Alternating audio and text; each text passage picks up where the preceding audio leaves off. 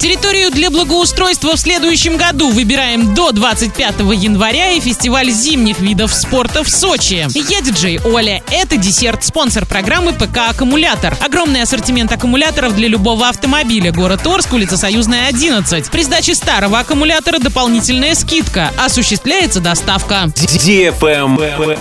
News. С 11 января в Орске начали выбирать территорию для благоустройства на 2022 год. На голосование вынесены парк Пищевик, парк Северный, бульвар Мира, сквер Горького, парк машиностроителей, сад Малишевского. На некоторых из перечисленных территорий уже ведутся работы, например, в парках Пищевик и Северный. В голосовании они вынесены для того, чтобы там можно было продолжить или завершить благоустройство. Голосование завершится 25 января.